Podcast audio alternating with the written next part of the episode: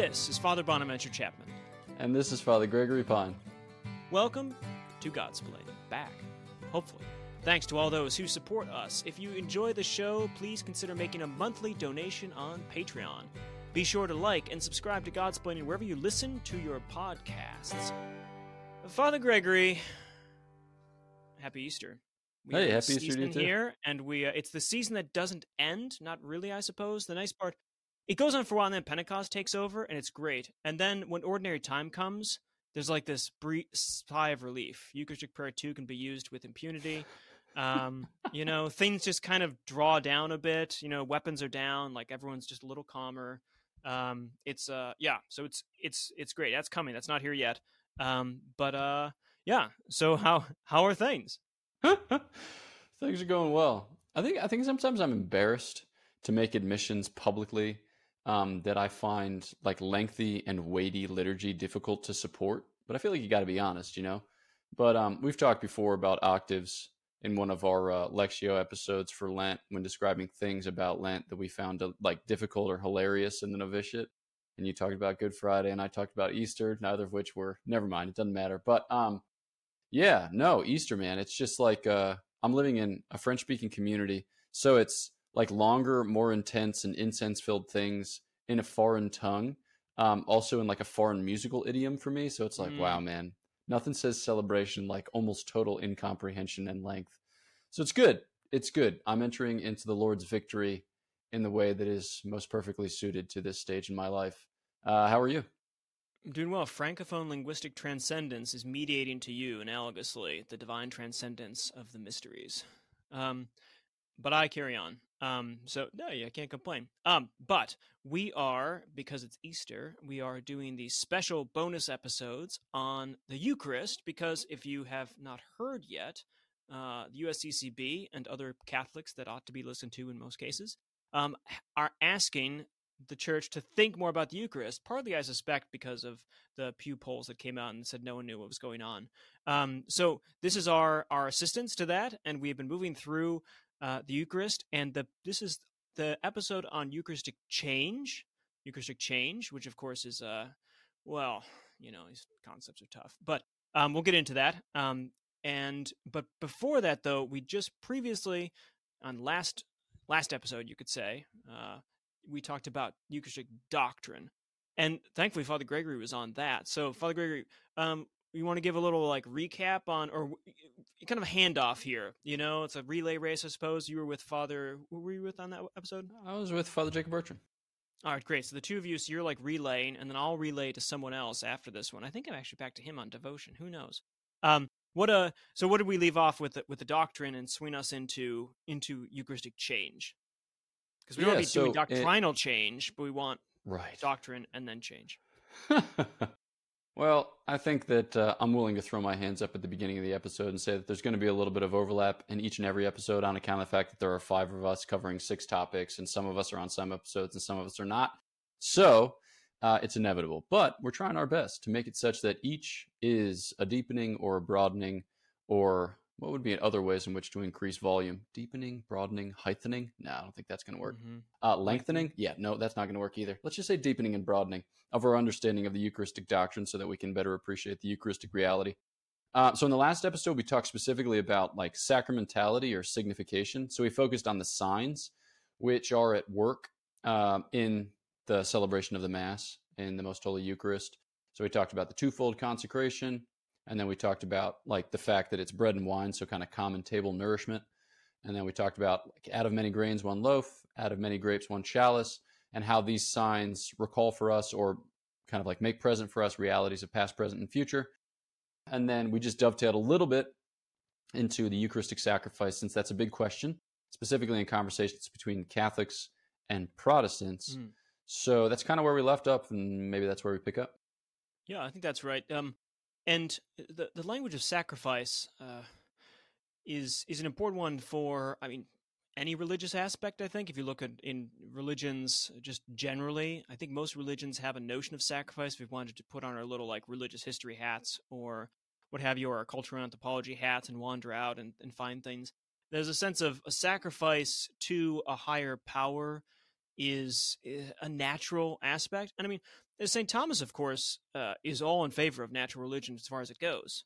He's not a fideist. He's not a Protestant. He believes that grace builds upon nature and all these things. So he has a lot of discussion about the virtue of religion and kind of as a natural virtue, and like the reason why you should naturally want to worship God. So these sun worshiping people are not like totally crazy. They're just object is a bit misdirected.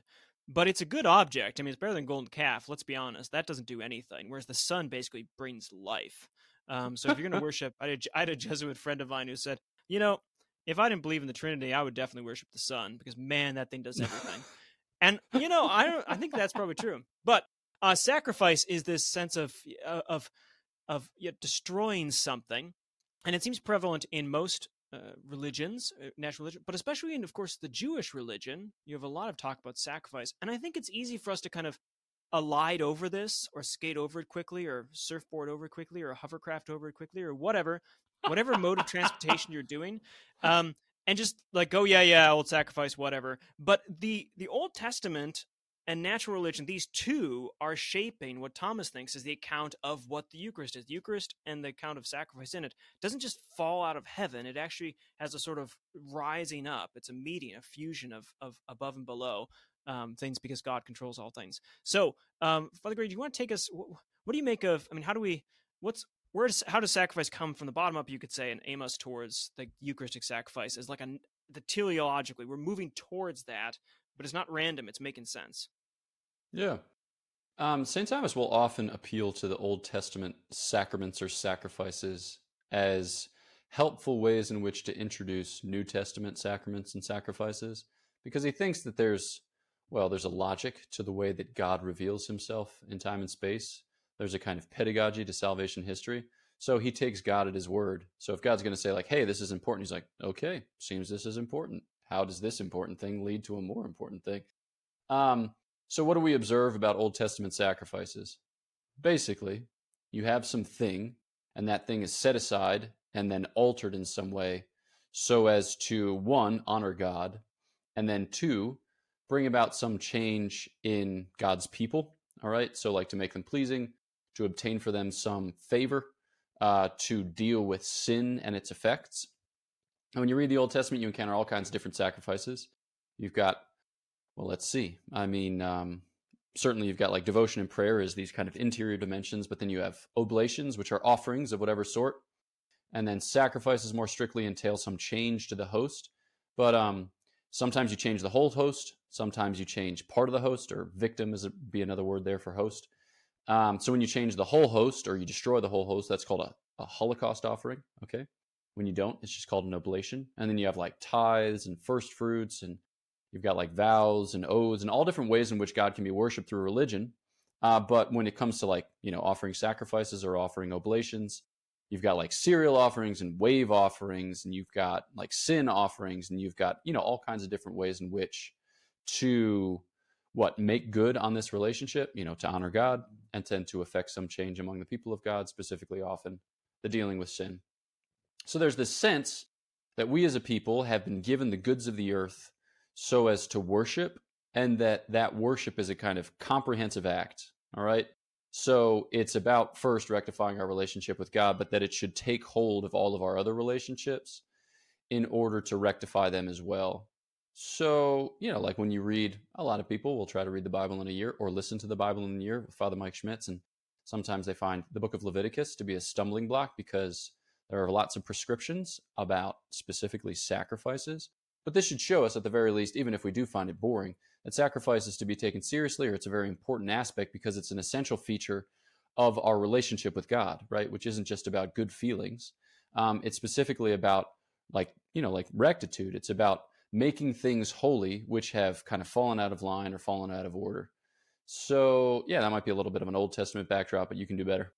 Yeah, no, I think that's right. I think what's fascinating to people is they might hear when think about sacrifice, because the language about it, we don't generally sacrifice much today, you could say, but we still use the word to say, I'll sacrifice for you, or I'll sacrifice from time. Even the Father Gregory talked about partial and full sacrifice, the Holocaust offering, the partial. I mean, partial is like giving a sort of time, you could say. You're sacrificing your time for someone else. You're not sacrificing everything, you could say. even, I mean, yeah, taking on things, there's some kind of partial diminution of yourself in that, I sacrifice for love, I want to do this, but I'll we have this language of, which you wouldn't have thought was like a destructive language, but it is. It's destroying something for something else, something better, hopefully, or something you ought to do. You're not generally sacrificing for a worse thing. I'll sacrifice my virtue for vice. You might actually be doing that, but you're not intending to do that, right? You're aiming. But then there's this Holocaust business, the whole burnt offering. You could say this whole, and you might think, well, this is obviously the best one. This is the most sacrificial. And yet at the same point, you might think this is a crazy God, because the most sacrificial, highest form of worship is to destroy things. And you might think Moloch is back. Turns out that we believe pagan gods, because pagan gods seem to be the God of destruction. We believe in the God of life, right? He's the God of the living, of Abraham, Isaac, and Joseph. He's not the God of the dead, the God of the living, resurrection, all this kind of stuff. And so what does he want? He wants you to destroy stuff, and not just a little bit, put marks on it, like little tattoos or something, but he wants you to take that thing and totally destroy it. Old Testament version, New Testament. And you might think that sounds wild and crazy, but you're a Chestertonian sort of man, so you like whimsy and the fancy and the inversion of the invertible. Why in the world would anyone think that a Holocaust destruction would be involved in the highest form of sacrifice? What do we make of that? Before we talk about the Eucharist, which is a double destruction, you could say, which we'll get to. It's a great question, and I don't think that we should just lightly say, make some Chestertonian quip and say, up is down and everything is awesome and go ahead and everything will be great. But I think that it reflects a certain spirit. So with acts of religion, the exterior dimension is for the interior dimension, because it issues from the interior dimension, then it kind of reaffirms the interior dimension. And the interior dimension of any act of religion or any act of worship is so devotion, which is a prompt giving of the will, and then prayer, which is a raising of one's mind and heart to God. So what you're effectively giving in any sacrifice is yourself. So the devotion, giving of your will, you kind of give everything in giving your will, because your will stands at the fountainhead of all of your human acts. So you're giving the very capacity to live and be and move and, as it were, have your being. That's not the list that I want to supply, but what is it to live and move and never mind. Moving on, Gregory. So devotion, you give the will, and prayer, you give the mind, and that kind of accounts for the whole of the person. So when you offer a sacrifice, the point isn't like bloodlust sated. The point is that God is the giver of every good and perfect gift. All right, so that's what? Letter of James, chapter 1, verse 18, maybe? Every good and perfect gift comes down to us from the Father of lights. And there's a kind of temptation on the part of man and woman to arrogate or to kind of like take for one's own all of those gifts that are given without recognizing their source and their end. And so what the spirit of sacrifice or the spirit of oblation kind of cultivates in us is a recognition that they are from God and for God. And so we take the best and we offer them back to him, not because God needs them. And he says explicitly in the Old Testament that he doesn't, specifically, like in the Psalms. It's not, like your Holocaust and offerings that I want. It's a contrite heart that I want. But what do we do? I mean, we're trying to memorialize, we're trying to act out in our very body, in our very gestures, in our very activity, a recognition of the fact that it's from God and for God, and that we take the best, we take pristine, pure, and excellent victims, and then we offer them to him. Now, in the Hebrew, understanding, you're not going to offer people, right? So there's a sense that God, he definitely doesn't want human sacrifice, but to give an animal sacrifice is to give of your best, right? It's to give of your most precious, with a recognition that you wouldn't have anything were it not for his sovereign provision. And so I think, God doesn't care about the blood, right? It's the life of the flesh that's in the blood. So he wants your life. And so the sacrifice that is offered is an offering of the sacrifice of the person, which, you can already see how that's leading into a discussion of the passion, death, and resurrection. Yeah. And that's the word we want to go to, is that the sacrifice and a Holocaust burnt is a total destruction, but it's a total offering. You could say we talk about with the devotion is a total offering of the will. And this is what Christ does in the garden, right? Not my will be done, but thy will be done, when he has that internal monologue with the two natures and all this. So he's offering to the Father, and it's a total offering. And that's a good transition point, because the Eucharist, I think people think about, the Eucharist is this thing and has no relation to Calvary, or you might think, so you go in two ways this. You could say, well, the Eucharistic sort of communion thing is something different, and when someone points out that it has to do with the cross and Calvary, you think, oh, that's strange. I thought these were two different things. But you could then go the other route, the Protestant route, and say, well, you guys say they have something to do with each other. And you might even say, you guys even say they're identified, so one represents, so represents is symbolic, but represents, one represents, so there's a unity there. And we Catholics, you raise your hand, there'll be a few things that this is going to sound a little crazy, but we raise our hand on this whole, yep, that's the same one. What's happening on Mass, if you notice some priests take off our watches because the watch will be wrong, technically in some fashion at that point, that's 3 p.m. on Good Friday. What's happening in the Mass is the one same sacrifice, an offering of God to the Father.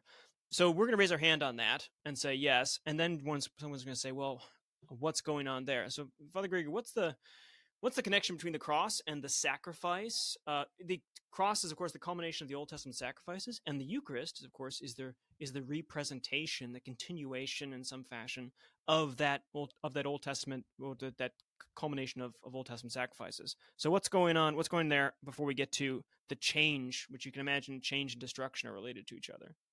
Yeah.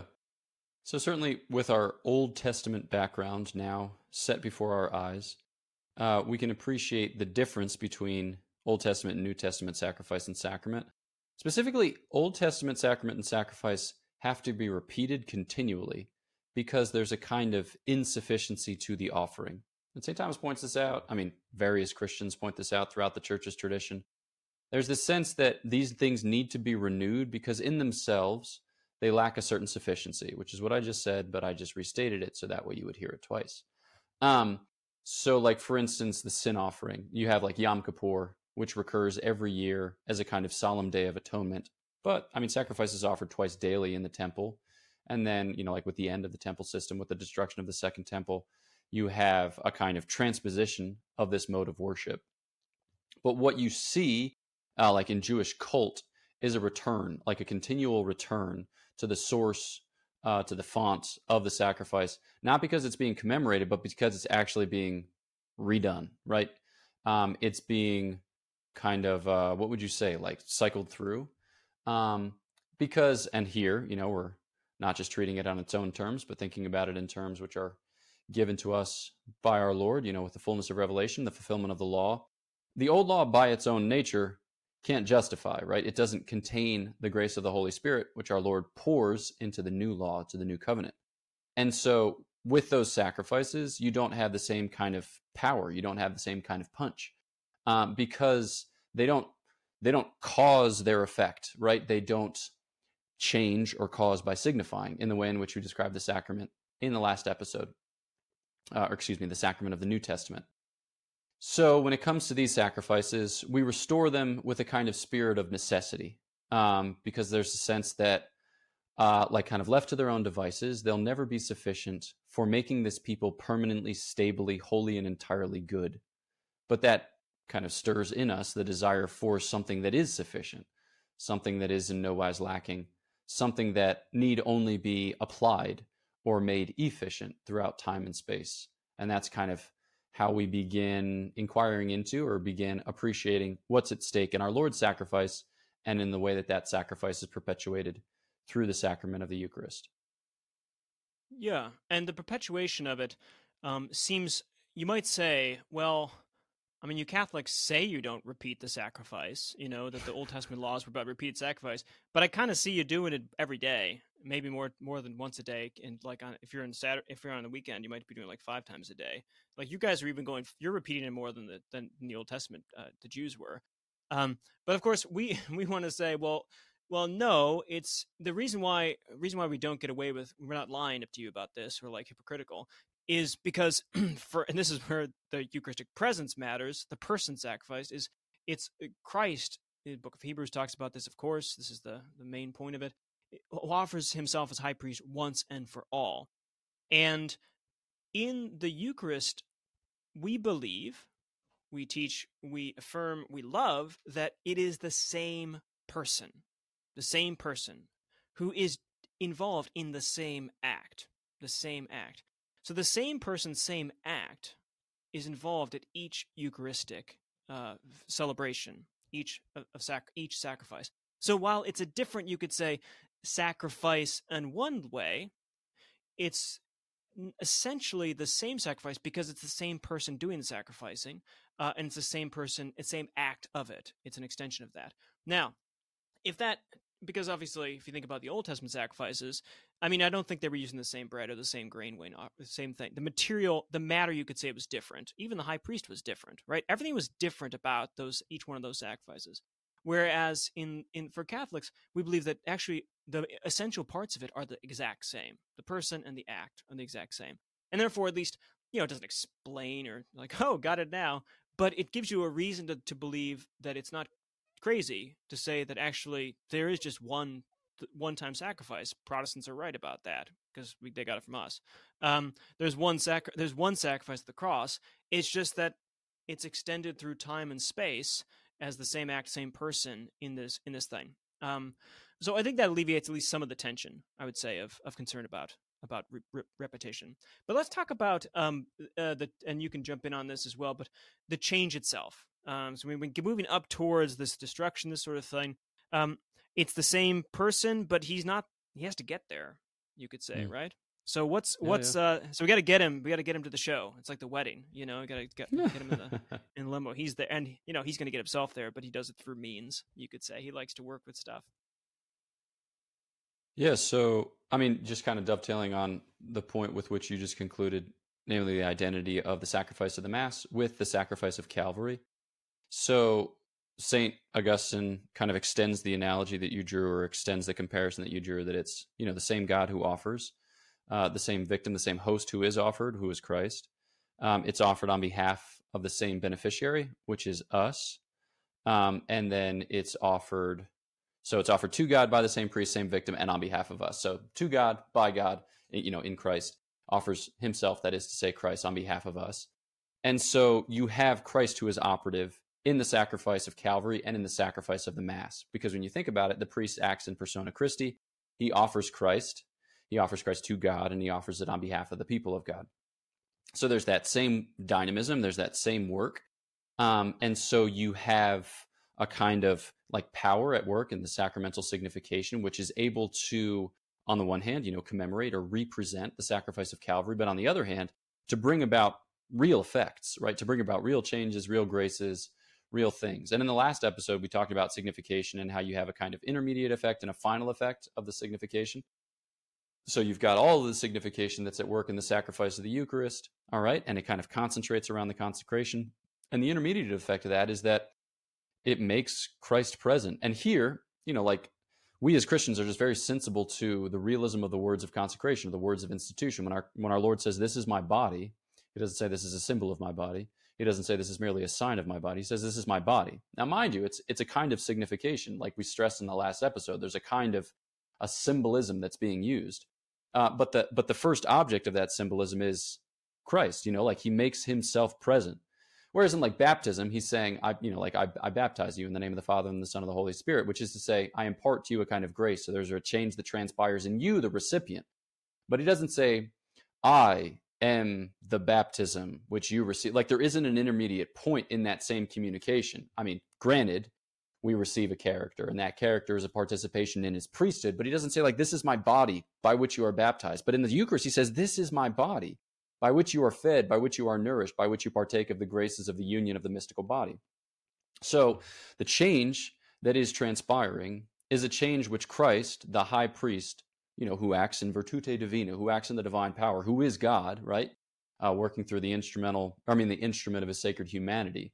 He offers himself on our behalf. And in so doing, he says, this is my body. Like this is the thing that I offer, and I make it present in so offering it.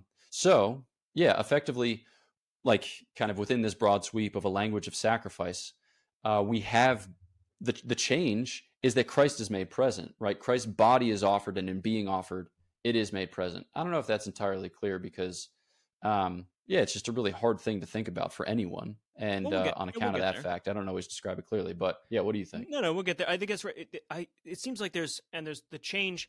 The changes is the bread and the wine are changed into his body and blood, soul and divinity is the kind of standard formulation, right? And that's so in some ways, like you bring up the bread and the wine in the offering. You bring for the offering, and then there is a sacrifice. There's a destruction. Right, so that those things are turned into him, right? So he's now present because he's the one who is the sacrifice. So it's like a two-step thing, since he has to be brought there first, you could say, as opposed to in Calvary, it's right off the bat, right off the cross, you could say. And then the sacrifice will occur. So the double consecration, which you all talked about in the doctrine part of that the breaking of and the consecration in the under two species separately. Dominicans have tended to see this as this is the act of sacrifice of Christ there. But he has to get there first, and he's there. And this is where, so we mentioned like same sacrifice across time, raise hand, crazy belief, let's try to give it a go. And this is the other one that's like, you know, Christ is there. He is present there. That is Christ. That's why we genuflect. That's why we reserve the sacrament. That's why we can adore and not be idolaters, all this. So it's like raise hand. You believe that thing that looks like bread and that stuff that looks like wine is the body and blood, soul and divinity of our Lord Jesus Christ, and hands up in the air. You better believe it. Yes, we do. Yes, we do. And you might say, I'm getting off, you know. But there's a perfectly sensible, no, there's not a perfectly reasonable thing about it, but we can say some things. We're Dominicans, you know, and the church has some things about this. So it's distinctions, and going at it from what it's not is sometimes helpful. And I think people think immediately, oh, if he's present, then that means that he's present, you could say bodily, like he's there taking up this space and sort of thing. But of course, hermeneutic of charity, we don't believe that, but we don't believe that he's present there by spirit, or that he's present there by goodwill, or present there by like symbolic, like we call that his body now. Catholics we're people of the mean, and a substantial mean at that. So can you just take us through quick, how, yeah, you know, it won't take more than a second to explain this. But traditionally this is called, at least this has become called, and I'll make a comment about this later, transubstantiation. Is the big old word that you get for this one, but that's the nice median. You might think that's an extreme, but it's not. What do you make of how can we help people think about, remind them it's not a local presence, but it's not a symbolic presence either. It's between. Yeah.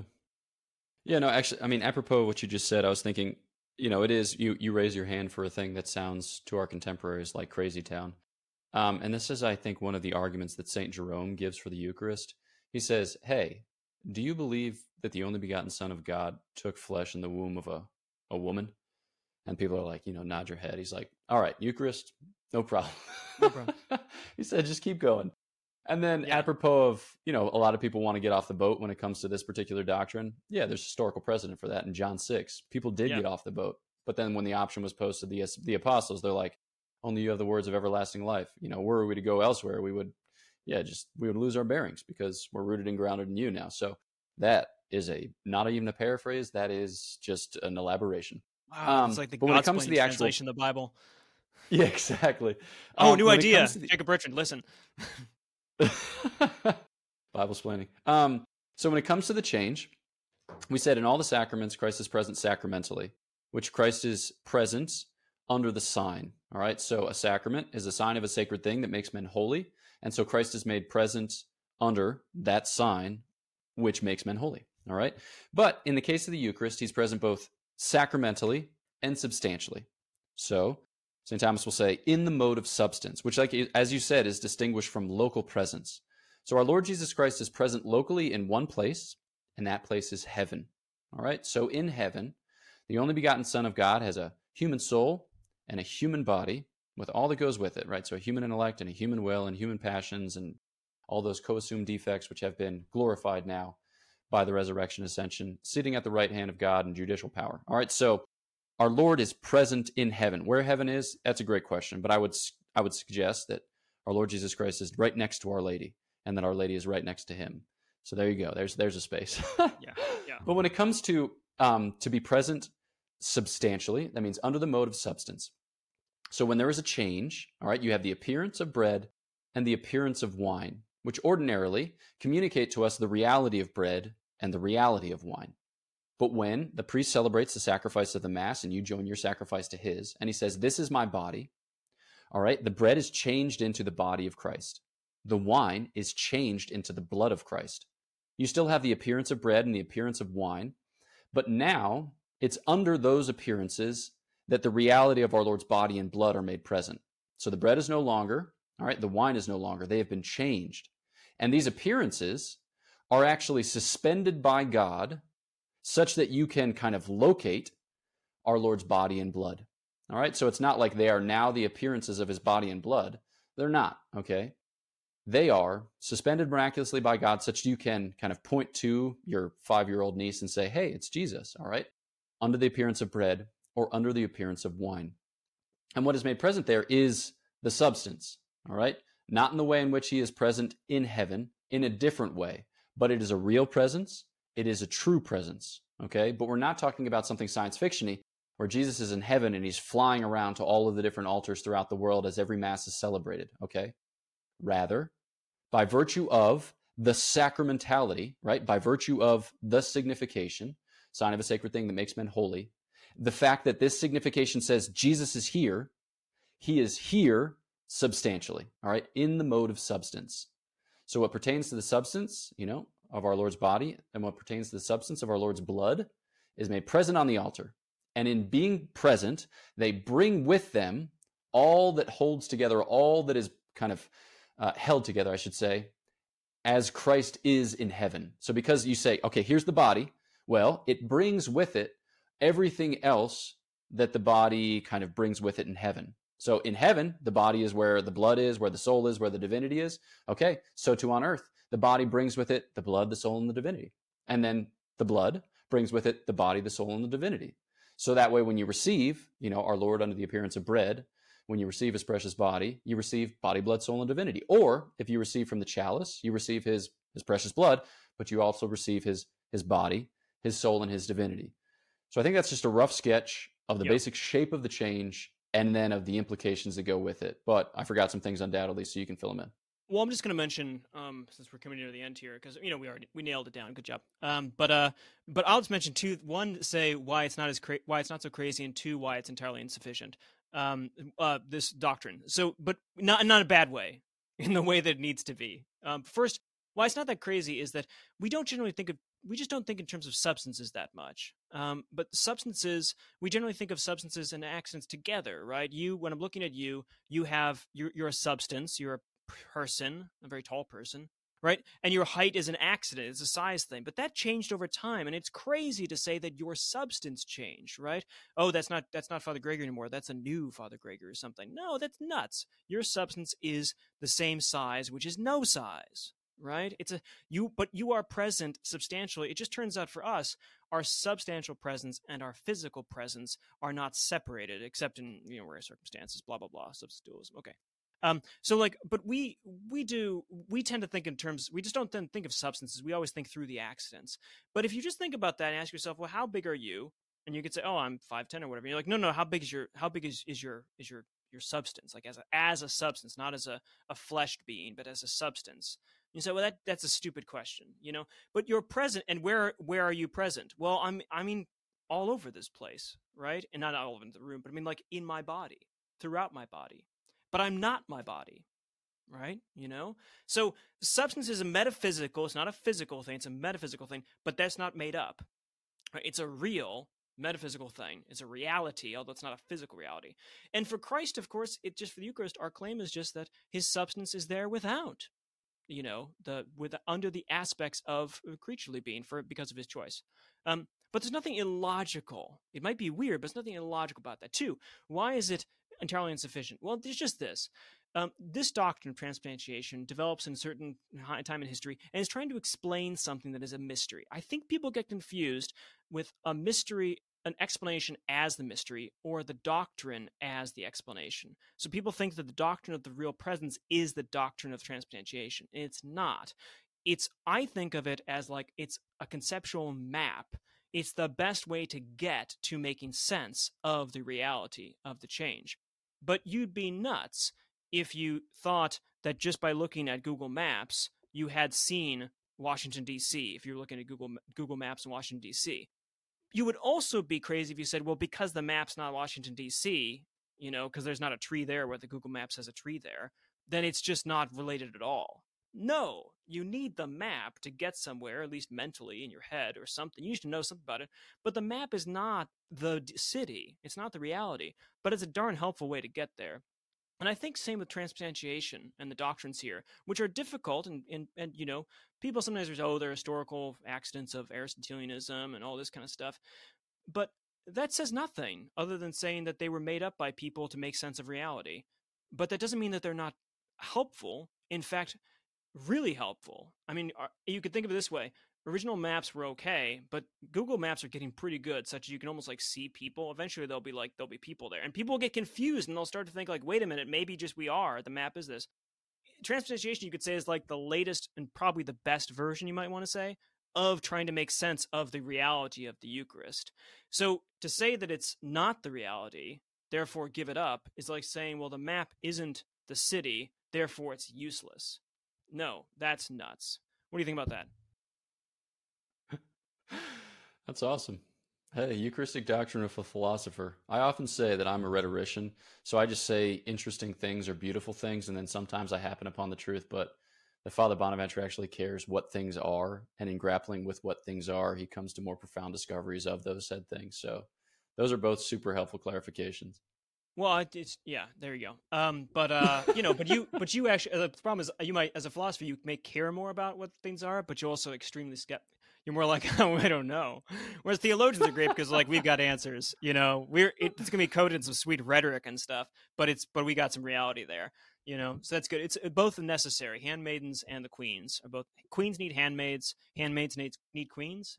Lord, what is this, Hegel kind of, Lord vassal and bondage servant or something, whatever. So yeah, the valet and the Lord together, they're both necessary. So handmaids need queens, queen needs handmaids, but everyone needs the Eucharist. And that's what we're talking about. So hopefully this episode, we're just thinking about not only about the change itself, the cartography, you could say, of the real presence, but also about why it's important, how it relates to the Old Testament, how it relates to sacrifices in general. Given the richer perspective, the Eucharist is not just a side issue. It's the main event. And it's worth pondering, as the USCCB and other people in authority, including Jesus, have told us we should do. So thanks again to all of our supporters. If you'd like to tithe or give just money or something to our work, check us out at patreon.com/Godsplain. Follow us on Facebook, Twitter, and Instagram, and whatever else Elon Musk owns at this point. Like, subscribe, leave a 5-star review, or put in more. Visit godsplaining.org to shop our merchandise, including the new Bible translation from Father Gregory, and get dates and information for upcoming Godsplaining events, including retreats. That's it from us for this one. We're turning it over as we continue our Eucharistic series, as we revitalize our notion and love of Christ in the Eucharist, and hopefully his grace is in us. Please pray for us. We'll be praying for you. See you again on Godsplaining.